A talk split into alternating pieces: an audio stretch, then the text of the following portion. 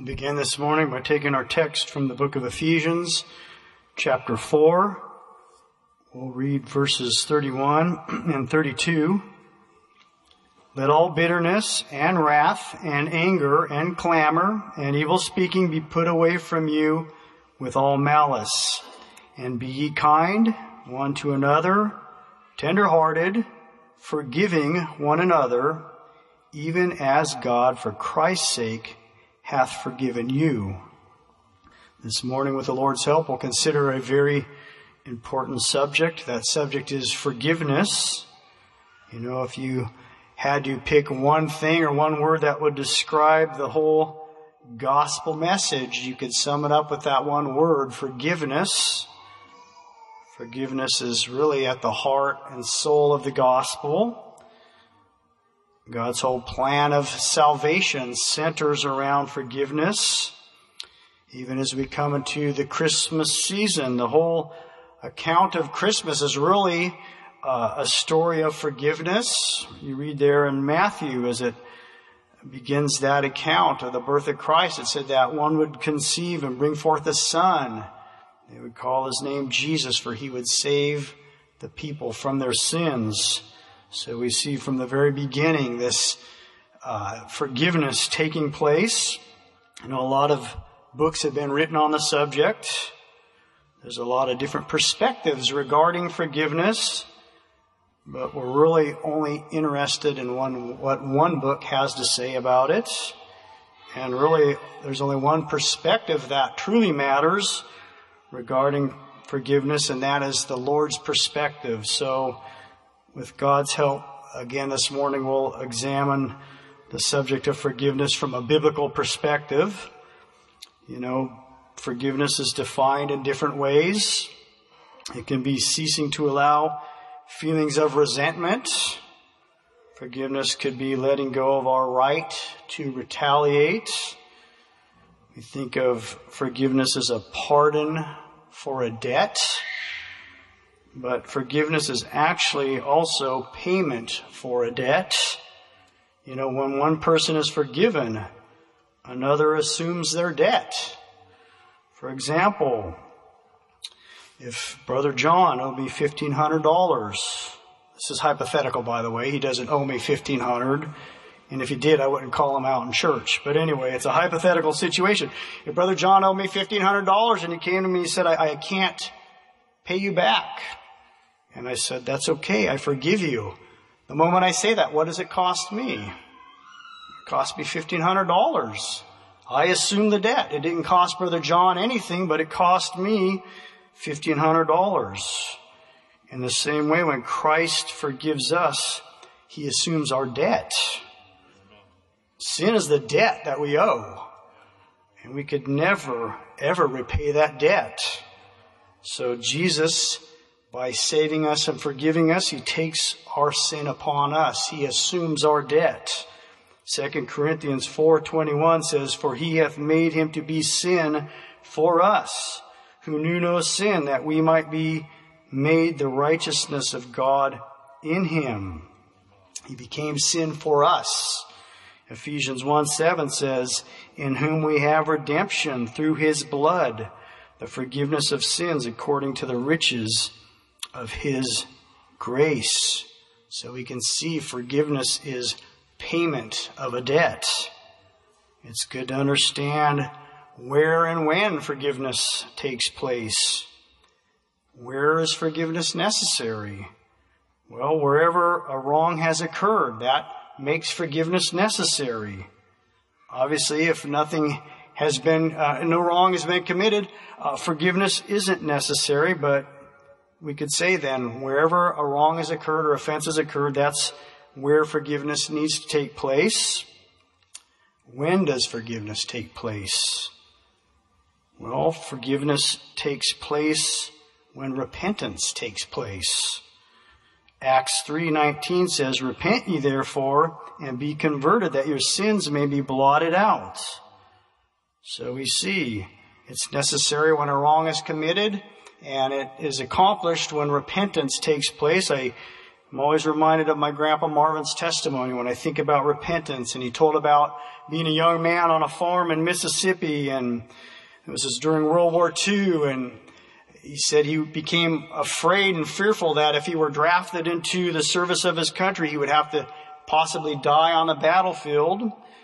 Well, he wasn't a coward. He wasn't afraid of defending his country, but the thought of death and facing the Lord terrified him because he knew he wasn't ready to meet the Lord. And as he talked to the Lord about that, finally he said one day, God just asked him a question. He said, what are you going to do about those old sins?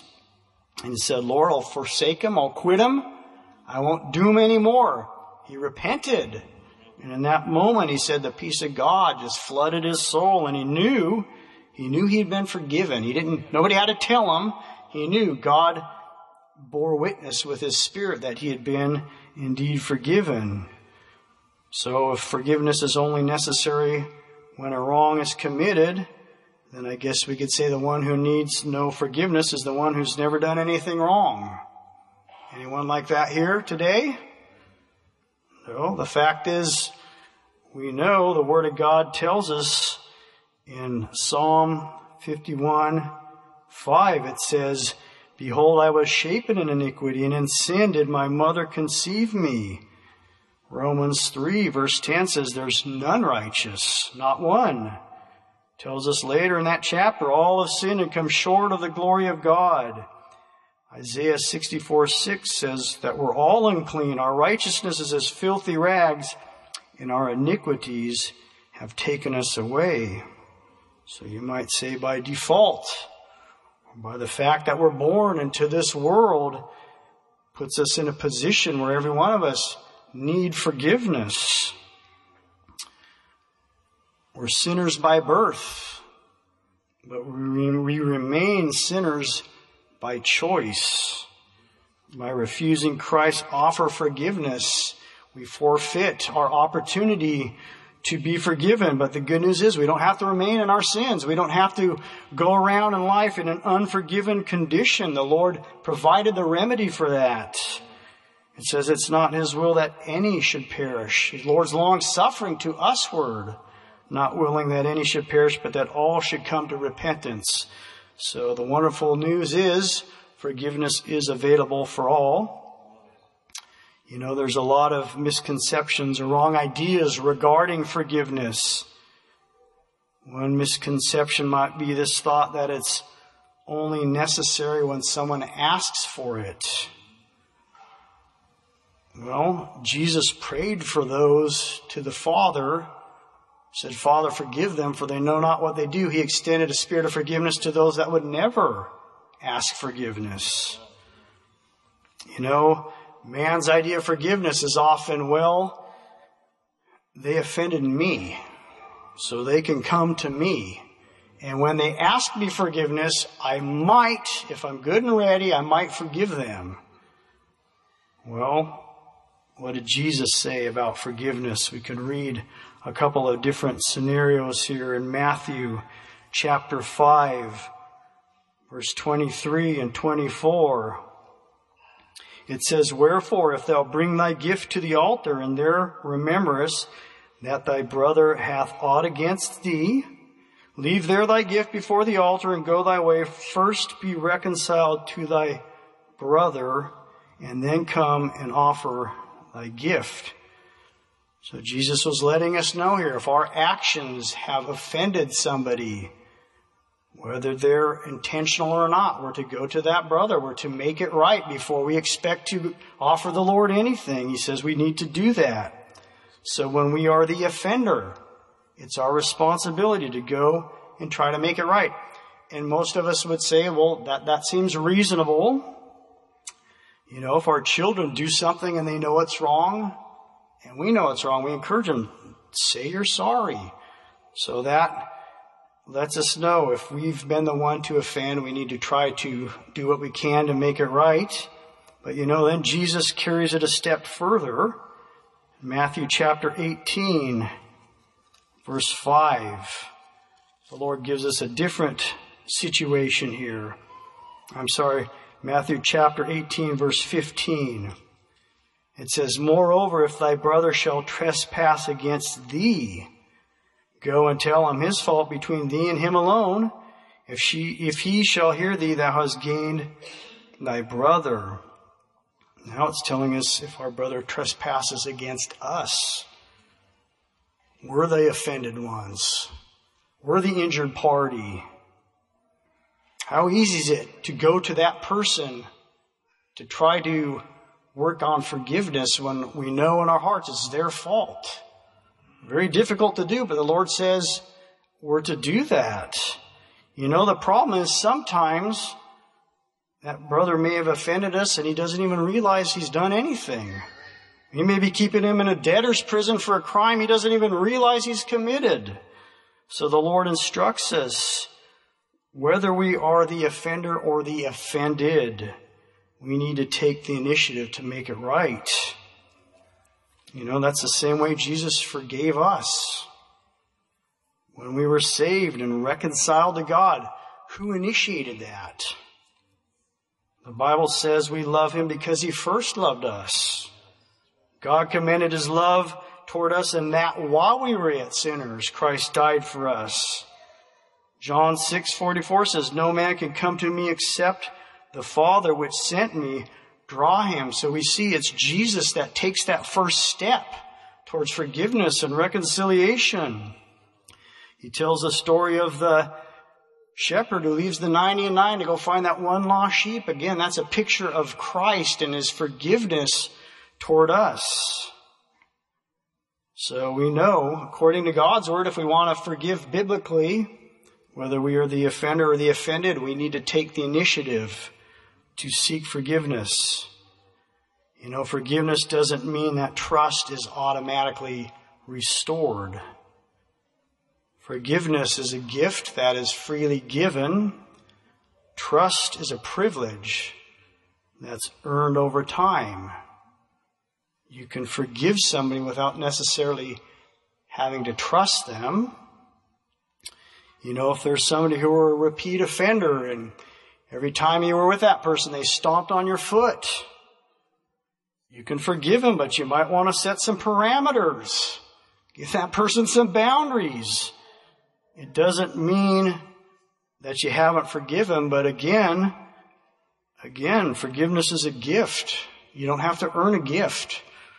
Respect is a privilege, and we know trust is a privilege that you have to earn, so there's a difference there.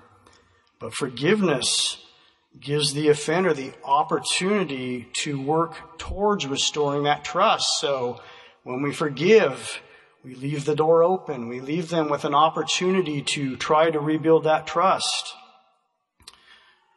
You know, when it comes to extending forgiveness, some people might think once is all that's required. How many of us have said, well, I'll forgive them this one time? It's one time, but if they blow it, if they misstep, they're done. Well, Peter had a question for Jesus. He said, came to Christ, he said, How oft shall my brother sin against me and I forgive him? Till seven times? Peter probably thought he was being pretty generous with his forgiveness there. Seven times. But Jesus said, I say not seven times, but until 70 times seven. 490 times. You know, on that 491st time, they're done. Well, that's not what Jesus was saying. He was trying to get the point across that true forgiveness is indefinite and continuous. Forgiveness doesn't keep a tally sheet or a record of wrongs. There's this very popular idea in the world today. Many have bought into this idea that they can forgive themselves. Well, it is true that we shouldn't let the wrongs that God has forgiven us for become a stumbling block to us. We don't want to get caught in that old quagmire of, of trying to get away from our past. When God has forgiven us of those past sins, we need to move on, and that's biblical. We shouldn't allow the enemy to discourage us over our own shortcomings or our unintentional mistakes. Even the apostle Paul, he said, forgetting those things which are behind, he pressed toward the mark that was set before him. when he was talking about those things that were behind, he was referring to those things in the past that God had forgiven him for. We cannot forgive ourselves of our sins. Even in Romans 7, we read where Paul was speaking of his struggle and his frustration. He tried to forgive himself before he met Christ. He tried to justify himself by keeping the law, and it was frustrating to him. He says the things that he wanted to do, he couldn't do, and the things that he, he didn't want to do, he ended up doing anyway because he was trying his own strength to justify himself, to forgive himself. He summed up his frustration in the 24th verse. He says, Oh, wretched man that I am, who can deliver me from this body of death? So he realized in his own strength and his own efforts, he can do anything to forgive himself. But then in verse 25, he says, I thank God through Jesus Christ our Lord. Paul realized, you know, before he met Christ on that road to Damascus, he was trying to do it in his own strength, but we know after Paul was converted, he realized it was the Lord that would give him victory. It's the Lord that forgives us of our sins. We can't forgive ourselves. Nothing in scripture supports that idea. You know, we can excuse ourselves.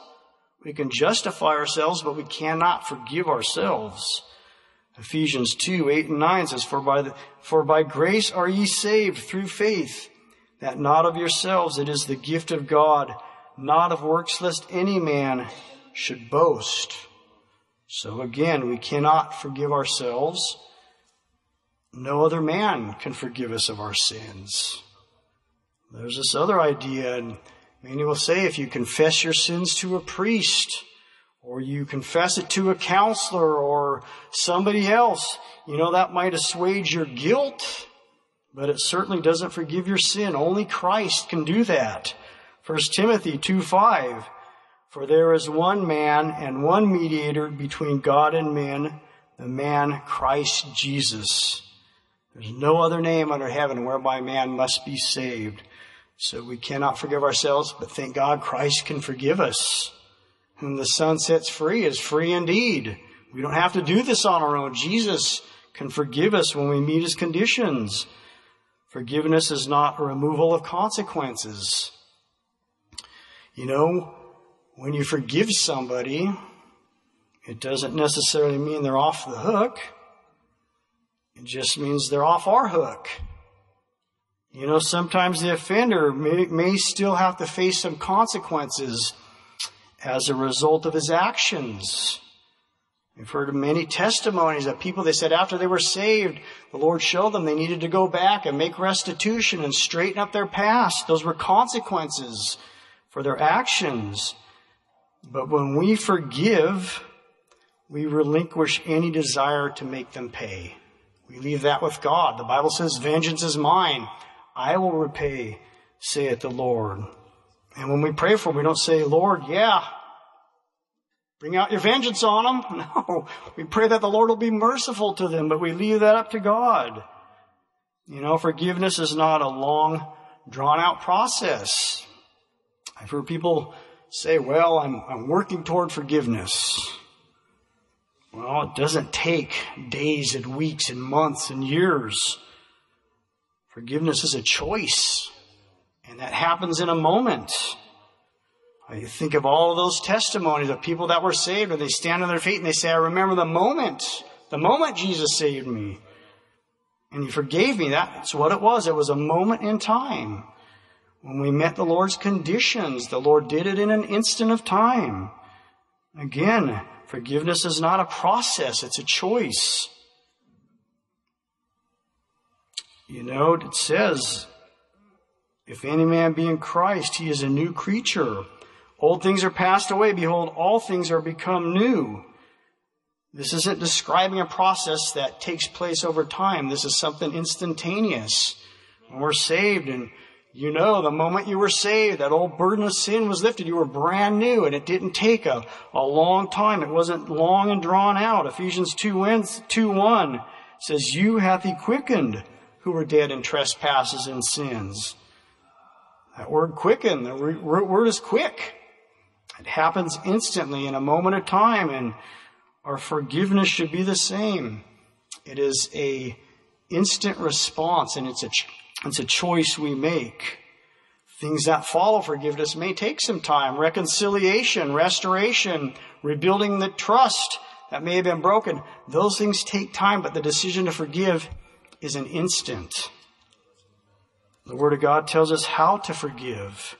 Again, it says, in the same way that Christ forgave us, forgiving one another, even as God, for Christ's sake, hath forgiven you.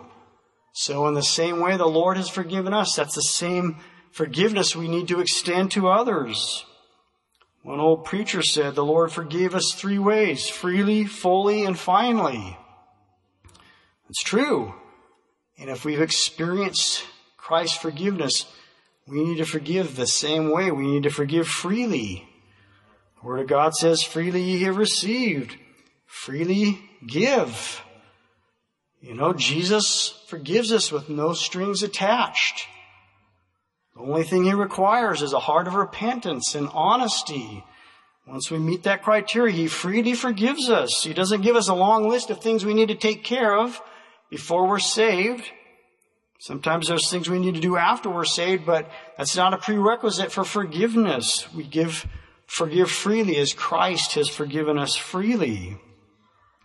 We're to forgive fully. You know, and Jesus forgave us. Aren't you thankful? He covered all of our past transgressions. He didn't extend partial forgiveness. That's why it says if we confess our sins, He is faithful and just to forgive us our sins and to cleanse us from all unrighteousness. So, when we forgive, if we've been forgiven, we need to do it freely and fully. And Jesus forgives us finally. What does Jesus do with our past sins when we've been forgiven and set free and delivered?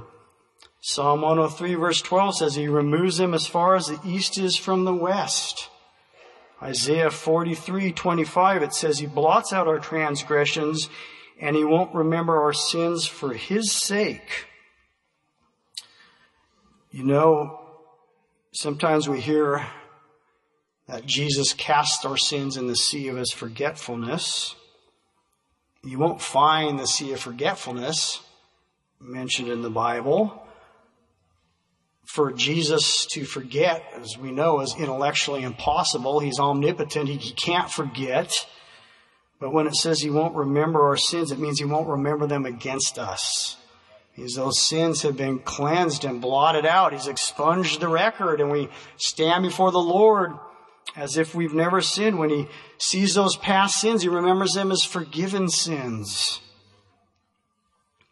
You know, I remember I heard a story one time about a man who owned an office.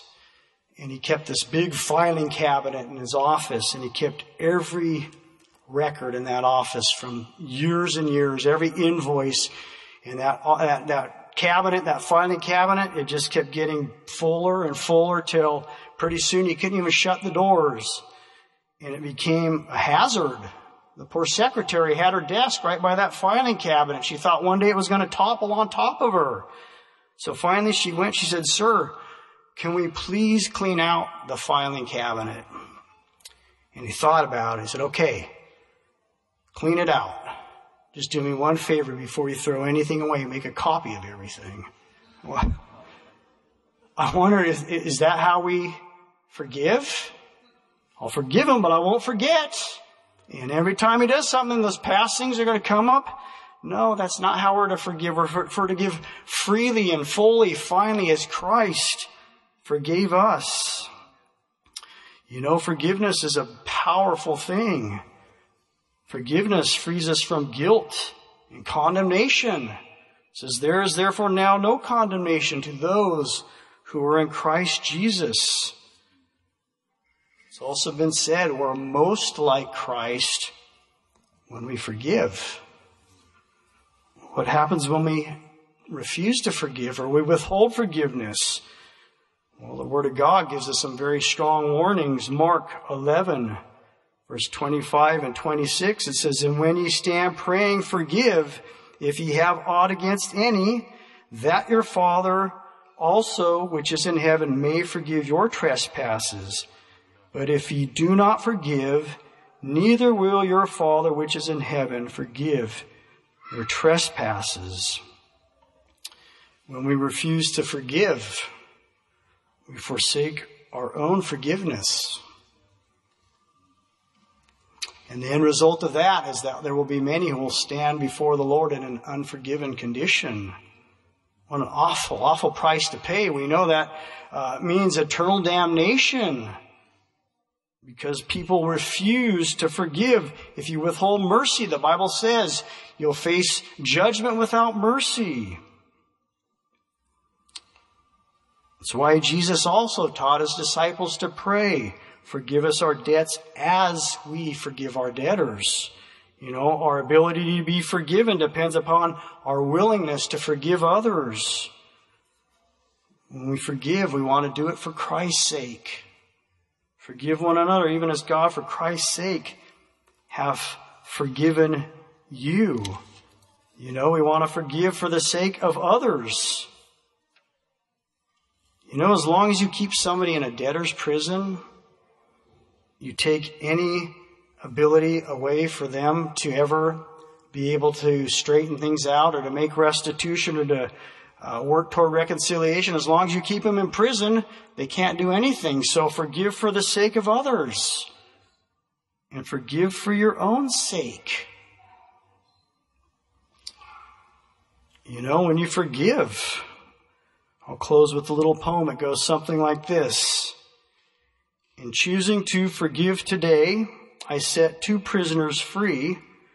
One of them was you, and the other one was me.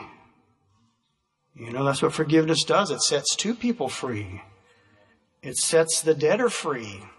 It sets the jailer free. It sets the one who is burdened by guilt and shame, that debt, it sets them free. And the one who's bound by bitterness and resentment and anger, the jailer, it sets them free. And best of all, it sets the Lord free. It sets the Lord free to begin to work and move. It gets the obstacles out of the way. It allows us to have a conscience void of offense between God and man. It sets the record clean. It opens up the way for reconciliation and revival. Those lines of communication are reopened between us and the Lord. It's the greatest gift we could ever receive is to be forgiven of our sins. It's a priceless gift. And the wonderful news is it's a gift the Lord offers even this morning. You know, you don't have to wait till Christmas to receive that gift. You can do it this very day if the Lord is speaking to your heart. If you haven't received His forgiveness, I want to encourage you, bow, fall to your knees, come to these altars of prayer, cry out to the Lord, confess your sins, and the Lord will forgive you. If you're struggling to forgive, do it for Christ's sake. Remember what He forgave. And the Lord, if you provide the willingness, God will give you the grace and the ability to do it. And the Lord can set you free this morning. Let's sing 657. These altars are open.